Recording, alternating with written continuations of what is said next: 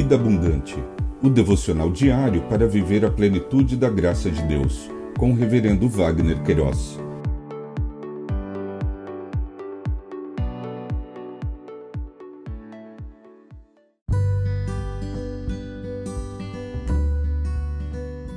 Olá! É um privilégio compartilhar a palavra de Deus.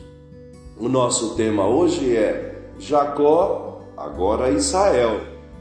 Em Gênesis capítulo 32, versos 27 e 28, lemos: Então o homem perguntou: Como você se chama? Ele respondeu: Jacó. Então disse: Seu nome não será mais Jacó, e sim Israel, pois você lutou com Deus e com os homens e prevaleceu. O autor do Pentateuco, nesta porção de texto, registrou esse episódio da vida de Jacó quando seu nome foi trocado para Israel. Neste contexto, ficaram evidenciados a graça, a misericórdia, o amor imensurável, a fidelidade e a imutabilidade das promessas e alianças do Deus eterno. Jacó, após ouvir o Senhor e atender a sua voz a respeito da orientação sobre o seu retorno à casa de seus pais, teve medo, tanto de Labão quanto de seu irmão Esaú.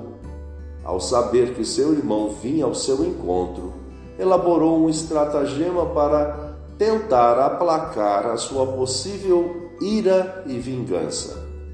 O Deus eterno, que tudo sabe e conhece todas as nossas necessidades, medos e temores, havia marcado um encontro com Jacó no val de Jaboque Jacó chegou com, ao encontro com a alcunha de usurpador e saiu com o nome de Israel. Ele luta ou persiste com Deus.